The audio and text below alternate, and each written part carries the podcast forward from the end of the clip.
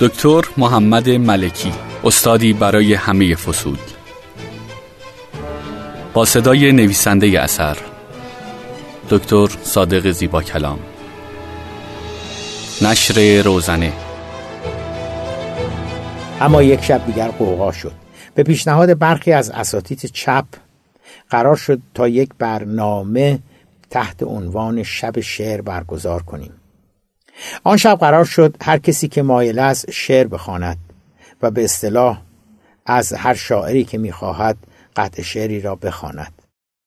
در این گونه موارد و در این گونه جلسات معمولا چپ ها یا غیر مذهبی ها از مسلمانان خیلی جلوتر بودند. اولین شعر را دکتر خسروشاهی خان شعر پریای احمد شاملو بود. بعد نوبت به دکتر اردوان داوران که استاد دانشکده ادبیات و یکی از جالبترین اعضای جمعمان بود رسید. تا شروع به شعرخانی کند. چند تا شعر از شفیه کتکنی احمد شاملو و منوچهر آتشین خان بعد دکتر فرسام استاد دانشکده داروسازی چند قطع شعر خان از جمله خودش ترجیبندی سروده بود علیه ارتش بود اساری و سخنرانی معروفش در مجلس به هنگام گرفتن رأی اعتماد که گفته بود مردم در راه ها نیستند و در پشت پا هم, هم کسی شبها الله اکبر نمی‌گوید و نوار کاست است که خرابکاران می‌گذارند پشت بلنگو. در مورد جاری شدن خون و کشته شدن و مجروح شدن مردم در تظاهرات هم گفته بود که کسی در تظاهرات کشته نشده و ارتش اساسا دستور تیراندازی ندارد. آن قرمزی هم پودر رنگ است که خرابکاران در جوی آب میریزن و بعد فریاد می‌زنن که برادرم کشته شد. انصافا قطعه که دکتر فرسام سروده بود خیلی لطیف و زیبا بود. دکتر فرسام البته تمایلات چپی داشت و سمپات حزب توده بود. مهندس خانی هم که از اساتید جوان و چپ دانشکده کشاورزی بود چند قطعه شعر در وصف سیاهکل و مبارزان سیاهکل خوان بعد دکتر اپری یکی دو قطعه از نعمت میرزاده به علاوه قصیده را که سیاوش کسرایی درباره 17 شهریور سروده بود را خواند. به استثنای دکتر اپری تمامی اساتید دیگر که شعر خوانده بودند چپ بودند. برخلاف شبهای دیگر آن شب همه اساتید در اتاق بزرگ شورا جمع شده بودند. درست است که بحث چپی بودن و مسلمان بودن در آن دوران خیلی تحت شعاع بحث اصلی تر که مبارزه علیه رژیم شاه بود قرار داشت. اما به هر حال آن رقابت دیرینه میان مذهبی ها و غیر مذهبی ها بالاخره وجود داشت. حتی در آن جمع کوچک نزدیک به پنجاه نفره هم آن احساس تفکیک و رقابت میان مذهبی ها و غیر مذهبی ها وجود داشت حتی قشنگ خاطرم هست که بر سر اینکه به نام خدا را در ابتدای بیانیه های سازمان ملی دانشگاهی بگذاریم یا نگذاریم بحث های خیلی جدی در حد اختلاف و برخورد میان اساتید مذهبی و چپ پیش می آمد. اساتید چپ معتقد بودند که سازمان ملی دانشگاهیان یک تشکل سنفی و غیر ایدئولوژیک است در حالی که به نام خدا یک جهتگیری مشخص ایدئولوژیک بود به علاوه اساسنامه سازمان آن را یک تشکیلات غیر ایدئولوژیک و غیر سیاسی تعریف می کرد. از طرف دیگر اساتید مسلمان که اقلیت کوچکی بودند و در رأسشان دکتر ملکی قرار داشت قرص و محکم و با حرارت استدلال می کردند که به نام خدا شعار نهضت انقلابی مردم ایران است و ربطی به مذهبی و غیر مذهبی ندارد. اصاره استدلال دکتر ملکی هم این بود که در ابتدای بیانی ها و اعلامی های سازمان ملی دانشگاهیان به نام خدا را جا بیاندازد. همین استدلال را در مورد بیانی ها و اعلامی های اساتید متحسن دانشگاه تهران هم به کار گرفته بود. ملکی ارق اصرار و تعصب زیادی داشت در خصوص گنجاندن به نام خدا. هم در آغاز اعلامی ها و بیانی های سازمان ملی دانشگاهیان و هم بیانی های اساتید متحسن همیشه می گفت هویت اسلامی و الهی این نهضت بایستی مشخص باشد. البته در زندان همین گونه بود و برخی از برابچه مذهبی بر روی هویت دینیشان خیلی اصرار داشتند و یک رقابت پنهانی میان مذهبی ها و مارکسیست ها همواره حاکم بود. البته نه همه زندانیان مذهبی عق و تعصب زیادی بر روی هویت دینیشان داشتند و نه همه مارکسیست ها ضدیت خاصی با اسلام برخی از زندانیان مذهبی روابط صمیمانه و نزدیکی هم با همبندی های مارکسیستشان داشتند. اما در کل خطکشی جدی اما نانوشته میان مذهبی ها و چپ ها یا مارکسیست ها وجود داشت. در مجموع مارکسیست ها و غیر مذهبی ها بیشتر اهل هنر، ادبیات، شعر، سینما و این دست حوزه ها بودند. آن شب هم دقیقا این گونه شده بود. یکی پس از دیگری اساتید چپ یا غیر مذهبی شعرخانی می‌کردند و اشعاری هم که میخواندند متعلق به شعرهای برجسته چپ بود. تنها استثنا دکتر اپری بود که گفتم اشعاری از نعمت میرزاده یا همان میم آزرم خواند. الباقی که هفتش نفر از جمله دکتر بهروز بهبودی استاد گیاهشناسی دانشکده علوم که دکلمه زیبایی خواند جملگی چپ بودند. ملکی دم در اتاق نشسته بود و با دلخوری به آن صحنه پیکار به زعم خودش نابرابر مینگریست. آن شب ریاست جلسه با دکتر اپری بود. من به او اشاره کردم که مایل هستم شعر بخوانم. اپری اول متوجه نشد و مجددا توجهش را جلب کردم. با سر از من پرسید که چی می‌خوام. من هم اشاره کردم می‌خوام شعر بخوانم بعد اپری گفت برادر ما مهندس زیبا کلام هم مایلن شعر بخوانن. و یک مرتبه نگاه ملکی بر روی من افتاد. اپری با چشمانش از من می‌پرسید که پس کتاب یا نوشته ای که می‌خواهی از روی آن شعر بخوانی کو؟ چون همه از روی کتاب و نوشته شعر میخواندن. چون چیزی جلوی من نبود. هیچ نوشته ای جلوم نبود. همونطور که به من نگاه می‌کرد و من برخلاف همه که نوشته و از روی کاغذ شعر میخواندند برخواستم از حفظ تمامی شعر بلند آرش کمانگیر سیاوش کسرایی را با احساس خواندم. آنقدر حضار تحت تأثیر آن قرار گرفتن که بعد از پایان قرائتم خیلی از اساتید برخواستم و به شدت برایم کف زدن. و من دیدم ملکی هم برخواسته و دارد برایم کف می‌زند. وقتی دیدم ملکی هم بلند شده و داره برام کف می‌زنه بغز گلون رو گرفت. بعد چند شعر دیگر که برخی از آنها هم بلند بودند را از حفظ خواندم. اشعار گالیا از سیاوش کسرایی و محتاب از نیمایوشیش هم با استقبال گرم اساتید مواجه شد. آخرین شعری که خواندم دیگر این پنجره بکشا که من به سطوح آمدم زین شب تنگ. مال سیاوش کسرایی بود. آن هم با استقبال شدید اساتید روبرو شد و باز ایستادن و برایم کف زدن. درخشش آن شبم سبب شد تا ملکی برای بار دوم به من توجه کند. بعد از جلسه شعرخانی در راهرو قدم می زدم که ملکی پیشم آمد و پرسید شعرها رو تو زندان یاد گرفته بودی؟ گفتم بله آقا. البته بعضی را قبل از زندان حفظ کرده بودم. بعد طاقت نیاورد و با لبخند در حالی که سرش نزدیک گوشم می‌کرد گفت ولی خدایش امشب آبروداری کردی. عجب ولی کاری شد. اینا فکر نمی‌کردم بچه مذهبی ها هم تو این وادی ها بتونن اینجوری رو کم کنن. از اینکه توانسته بودم توجه او را جلب کنم و رضایت که چه ارز کنم تحسینش را برآورم کیف می‌کردم. فکر کنم آن شب بعد از مدتها نه به واسطه ترس و نگرانی از حمله نظامی ها بلکه از فرط هیجان و شادی خوابم نمی بود. اما مثل اینکه قسمت نبود من مورد توجه ملکی باشم. چون آن طول نکشید که درست حسابی دعوایم کرد. ضمن که خودشم می‌دانست من گناهی نداشتم. آن شب طبق معمول برنامه های هشتاده خیلی از اساتید توی اتاق شورا جمع شدن. من نمی‌دانستم پیشنهاد چه کسی یا چه کسانی بود که قرار شد هر کس خاطره جالبی داستان یا لطیفه دارد تعریف کند. حسب طبیعت اینجور دور هم جمع شدن ها بیشترین مطالبی که گفته می‌شد لطیفه یا در حقیقت جوک بود. واضح است که جوک ها جنبه تنز و فکاهی داشتند تا مطالب دیگر. آن شب رئیس جلسه آقای کازم نائینی بود. از اساتید مسلمان دانشکده علوم که بعدها از مسئولین ارشد شورای عالی انقلاب فرهنگی و مسئول تغییر و تنظیم مطالب کتاب فارسی آموزش و پرورش بعد از انقلاب شد. خودش چند لطیفه جالب از عبید زاکانی گفت که بسیار خندهدار بود.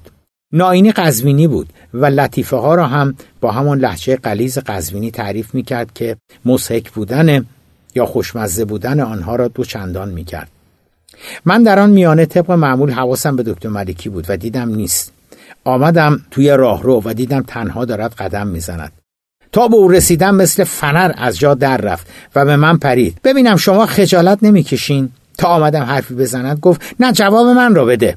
شما واقعا خجالت نمی‌کشین. مردم شهید دادن. عزیزانشون رو دارن از دست میدن. همین امروز جلوی دانشگاه آریامر تیراندازی شده بود و باز میگن چند نفر کشته شدن. و شما نشستین اینجا دور همدیگه دارین جوک میگین لطیفه برای همدیگه میگین و قشقش میخندین. تنها نکته که باعث قوت قلبم می‌شد آن بود که کازم ناینی که از مسلمانان بسیار معتقد و با وقارمان بود الحمدلله رئیس جلسه آن شب بود و خودش هم کلی جوک گفته بود. از آن جالبتر و مهمتر این بود که دکتر اپری هم دو سه تا لطیفه قشنگ گفته بود و کلی ملت و خندونده بود. من اساسا از جوک و این چیزها خیلی خوشم نمیاد و کمتر یادم میاد که اصلا برای کسی جوک گفته باشم. در پاسخ دکتر ملکی هم هیچ چیز نگفتم. خودشم می‌دانست که دستیاران و فرماندهان نزدیکتر و ارشدترش از دکتر کازم اپری گرفته تا دکتر نظام سباقیان. دکتر بهمن یزدی سمدی دکتر آزادگان دکتر داوود پارساپژو دکتر عباسعلی زالی و مابقی هم در آن نشاد و به رقم دکتر ملکی مجلس طرب شرکت داشتند دیگر برنگشتم به اتاق شورا و پیش ملکی ماندم. همینجوری که با هم قدم می‌زدیم و بینمان سکوت بود هر از گاهی صدای شلیک خنده می‌رفت به هوا و من زیر چشمی سعی می‌کردم نگاه دزدانه به دکتر ملکی بیاندازم. ماه با دکتر ملکی خیلی طول نکشید. چند شبی می‌شد که ناشناسی از فرمانداری نظامی یا شاید هم از جای دیگری تماس می گرفت و تهدید می‌کرد که اگر به تحسن پایان ندهیم به ما حمله خواهد شد. در ابتدا ما واکنش زیادی نشان نمی‌دادیم اما ناشناس یک شب گفت که ساختمان سازمان مرکزی قدیمی است و چوب زیادی در ساختنش به کار رفته. به علاوه تمام اتاقهای آن طبقات پر از کاغذ است. اگر یکی از سیمهای برق تصادفاً در طبقه همکف اتصالی کند خیلی طول نخواهد کشید که آتش به طبقه پنجم خواهد رسید. بعد هم گوشی را قطع کرد. ظاهرا ملکی با پاکدامن خیلی بحث می‌کنن که آیا آن را به اطلاع اساتید برسانن یا نه. بالاخره تصمیم می‌گیرن که بگوین بعد از اطلاع از آن تلفن نگرانی شدیدی بر بسیاری از اساتید حاکم شد. شماری از اساتید استدلال می‌کردند که آن تلفن از جانب ساواک یعنی سازمان اطلاعاتی رژیم شاه بوده و هدف آن هم صرفا مرعوب کردن و ترساندن و گرفتن روحیه اساتید است که به تحسن پایان داده و آنجا را ترک کنند. اما برخی آن می‌گفتند اگه بلوف نبود چی؟ همان بحث های اوایل تحسن و به خصوص بعد از شهادت نجات اللهی مجددا به راه افتاد. برخی از اساسید که در حکومت آشنا داشتند تهدید را با آنان در میان گذاشتند و قرار شد منتظر پاسخ آنها بمانیم. آن شب با نگرانی گذشت و فردایش هم پاسخ مشخصی به ما نرسید. بالاخره بعد از ظهر دکتر ملکی توانست با یکی از مسئولین فرماندار نظامی تماس بگیرد. مکالمه با آن مقام موضوع را پیچیده تر کرد. او ضمن که اعلام داشت که از جانب فرمانداری نظامی هیچ تماس تلفنی برقرار نشده در عین حال هم گفت که سلامت و امنیت ما را به هیچ روی نمی‌تواند تضمین نماید روزها نگرانی نداشتیم چون جلوی دانشگاه رفت آمد زیاد بود اما شبها به خصوص بعد از برقراری ساعت حکومت نظامی یعنی هشت شب خیلی از اساتید واقعا در نگرانی به سر می بردن. البته مرتب می‌رفتیم پایین طبقه همکف و نگاه می‌کردیم. اما نفس استراب و ترس کشنده بود. مشکل اساسی بعد از حمله به ساختمان وزارت علوم و کشته شدن نجات اللهی درست است که آن اتفاق افتاده بود. اما به هر حال هر از گاهی آن تیراندازی به ما یادآوری می‌شد. موضع دکتر ملکی مبنی بر اینکه مقامات نظامی و امنیتی رژیم فقط می‌خواهند بترسانند و بلوف می‌زنند بعد از تیراندازی به ساختمان وزارت علوم حالا دیگر خیلی ضعیف شده بود و خیلی ها دیگر به آن اعتقاد نداشتند. برخی از اساتید از جمله خود من واقعا دچار ترس و استراب شده بودیم. در این حال یکی دو تن از آشنایان و با وابستگان اساتید که با سطوح بالای حکومت مرتبط بودند هم اخباری دریافت کرده بودند که مسئله حمله به اساتید متحسن ممکن است جدی باشد. حسب اطلاعاتی که آنان از بیرون گرفته بودند برخی از فرماندهان حکومت نظامی به شدت از تحسن اساتید عصبانی بودند و ادامه آن را یک جور ضعف و بیلیاقتی خودشان می‌دانستند. درست است که متحسنین کار خاصی انجام نمی‌دادند اما در این حال هم هر از گاهی که بی بی سی اخبار مهم و مهیجی از حوادث و رویدادهای ایران نداشت به سر وقت اساتید متحسن می‌رفت و آقای اندرو ویتلی خبرنگارش در تهران گزارش می‌داد که تحسن جمعی از اساتید دانشگاه تهران در اعتراض به دولت نظامی ارتش و دستاری وارد چهاردهمین یا پانزدهمین یا بیستمین روز خود شده و متحسنین همچنان برخواسته خود مصر هستند و قص الهازا به عبارت دیگر هیچ چیزی دیگری که نبود خبر تداوم تحسن می‌شد خبر. به طب وقتی هم اخبار و حوادث تازه اتفاق میافتاد بی بی سی دیگر به تحسن اشاره نکرده و می‌رفت به سر وقت آن رویدادها. به حال تحسن برای برخی از افسران و مقامات تندرو و رادیکال امنیتی رژیم یک خاری و عقده شده بود که می‌خواستند آن را به هر نحوی جمع کنند. سوالی که بود و هیچ کس هم نمی‌توانست به آن پاسخ قطعی بدهد این بود که آیا آن افسران و مقامات امنیتی ممکن بود که از طرف خود تصمیم گیری کنند تا ضربه متحسنین بزنند یا زهر چشمی از آنها بگیرند؟ همچنان که با متحسنین وزارت علوم کرده بودند. ملکی هم البته بیکار ننشسته بود.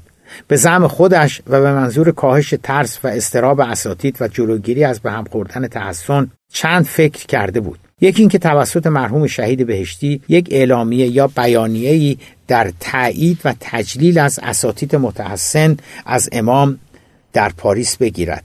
اقدام بعدیش صدور بیانیه از جانب مرحوم آیت الله منتظری در تجلیل از اساتید متحسن و آخرین اقدامش هم ترتیب دیدار مرحوم آیت الله طالاقانی رهبران روحانیت مبارز یعنی مرحوم شهید بهشتی هاشمی رفسنجانی و دیگران و به علاوه پیشکسوتان و بزرگان بازار و رهبران جبهه ملی از اساتید متحسن بود. البته آن اقدامات با توجه به محبوس بودن دکتر ملکی در طبقه پنجم سازمان مرکزی کار ساده ای نبود. علا رقم همه محدودیت هایش اما او توانست با پشتکار عجیبی چند فقره از آنها را از قوه به فعل در بیاورد.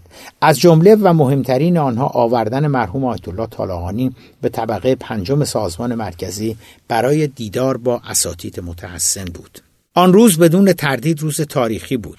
نمی‌دانم دکتر ملکی چگونه موفق به انجام آن کار شد. اما مرحوم آیت الله طالاقانی به همراه چند نفر از همراهانشان آمدند طبقه پنجم دانشگاه. نیم ساعتی بودند و صحبت کوتاهی کردند و بعد هم رفتند. سخنان مرحوم آیت الله طالاقانی در مورد نقش دانشگاه و دانشجویان در مبارزه علیه استبداد و دیکتاتوری بود. ایشان اساتید متحسن را مورد عنایت ویژه قرار دادند و گفتند یقینا مردم ایران این اقدام دلیرانه اساتید را فراموش نخواهند کرد قبل از صحبت هم تقاضای یک دقیقه سکوت برای شهدای دانشگاه های کشور و شهید مهندس کامران نجات اللهی و بعد هم قرائت فاتحه‌ای برای آموزش روح آن شهید نمودند. دکتر ملکی از جانب متحسنین به مرحوم آیت الله طالاقانی خیر مقدم گفت شمه کوتاهی از تاریخچه تشکیل سازمان ملی دانشگاهیان ارائه داد. بعد دکتر خسروشاهی صحبت کوتاهی نمود. یادم نمی رود که آن روز وقتی همگی در اتاق شورا جمع شده بودیم منتظر بیانات آیت الله طالاقانی بودیم یک مرتبه چشمم به دو همکار متحسن خانممون افتاد و متوجه شدم که هر دو به احترام حضور آیت الله طالاقانی بدون آنکه کسی یک کلام حرف و مطلبی با آنان بگوید روسری بر سر کردند. با اینکه هر دو آنان مارکسیست و چپگرا بودند. یکی دو روز بعدش مرحوم حاج محمود مانیان به همراه چند نفر از های بازار و نزدیکان به جبهه ملی آمدند. روحانیت مبارز هم یک بیانیه بسیار تمجیدآمیز نسبت به حرکت اساتید و نقش دانشگاه در مبارزات ضد استبدادی تاریخ معاصر ایران داد. اما علا رقم تلاش و تقلای دکتر ملکی تهدیدات همچنان ادامه داشت و استراب و نگرانی اساتید در حال افزایش بود و در نتیجه بحث ها بر سر ادامه تحسن یا پایان بخشیدن به آن همچنان ادامه داشت سناتور جلالی نائینی که عموی دکتر اسدالله جلالی نائینی از اساتید متحسن بود و با دربار ارتباطاتی می داشت خیلی جدی گفت که تحسن را خاتمه بدهیم چون تهدیدات دارند جدی می شوند. در این دور بود که من برای نخستین بار در مقابل دکتر ملکی قرار گرفتم.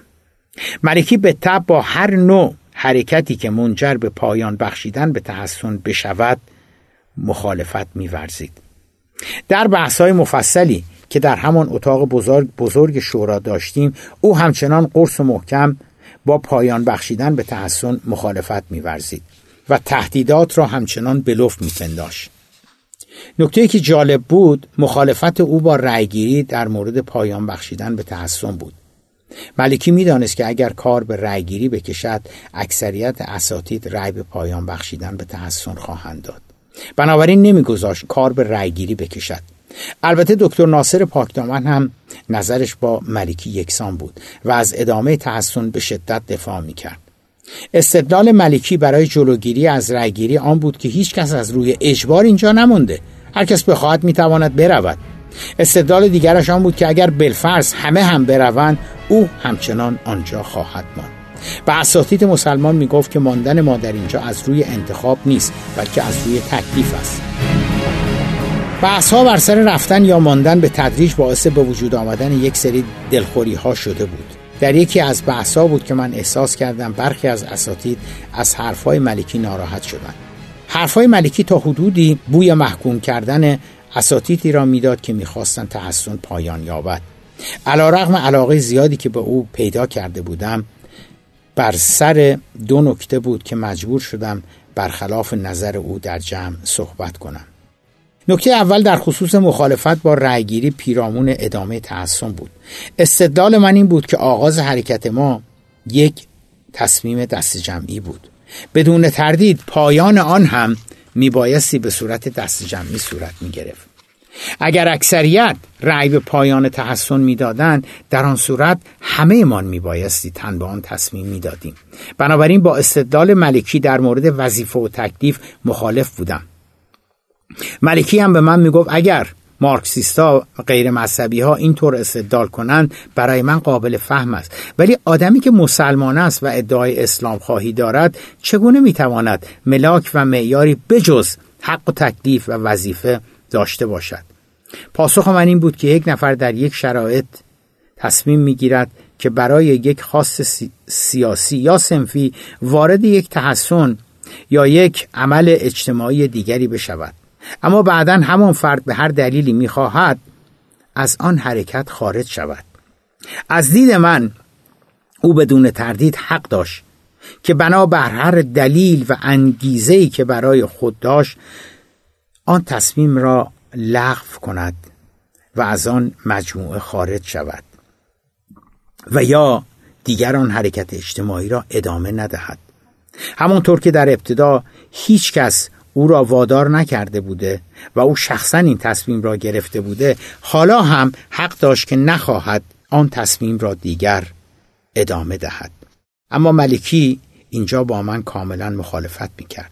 او می‌گفت عرصه عمل اجتماعی عرصه جمعی است و عرصه فردی نیست. آن فرد یا آن استاد وقتی تصمیم به عملی و اقدامی می‌گیرد که دارای طبعات جمعی است مسئله دیگر از صورت فردی خارج می شود و جنبه دست جمعی پیدا می کند او ادامه می‌داد که ما که تحسن ما و تصمیم هر استاد مبنی بر شرکت در آن یا عدم شرکت در آن در ابتدا درست است که امری شخصی و تصمیم فردی می بوده.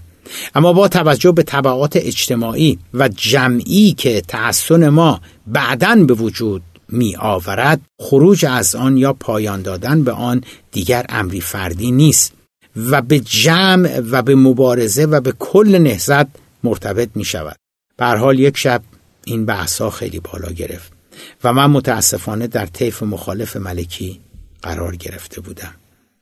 یکی از اساتید غیر مذهبی که مخالف ادامه تحسن بود استدلال ملکی را شبیه به روش های استالینیستی و توتالیتر دانست که احزاب کمونیست و ایدئولوژی های مطلقگرا برای توجیه نمودن و پیشبرد خواسته های حزبی و اهداف ایدئولوژیکشان اعمال می‌کنن او از استدلال من برعکس قرص و محکم دفاع نمود و گفت مهندس زیبا کلام درست می‌گوید.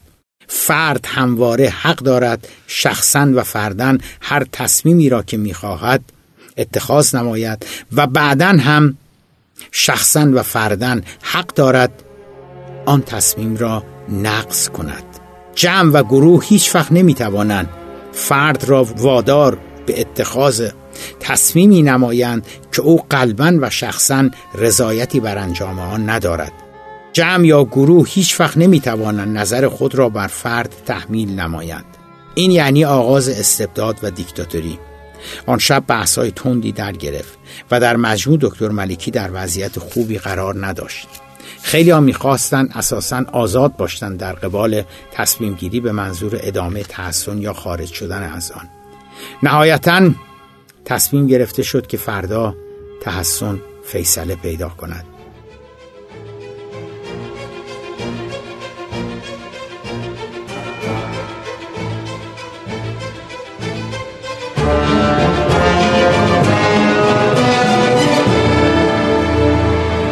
برای شنیدن قسمت بعدی کتاب فردا هم همراه ما باشید.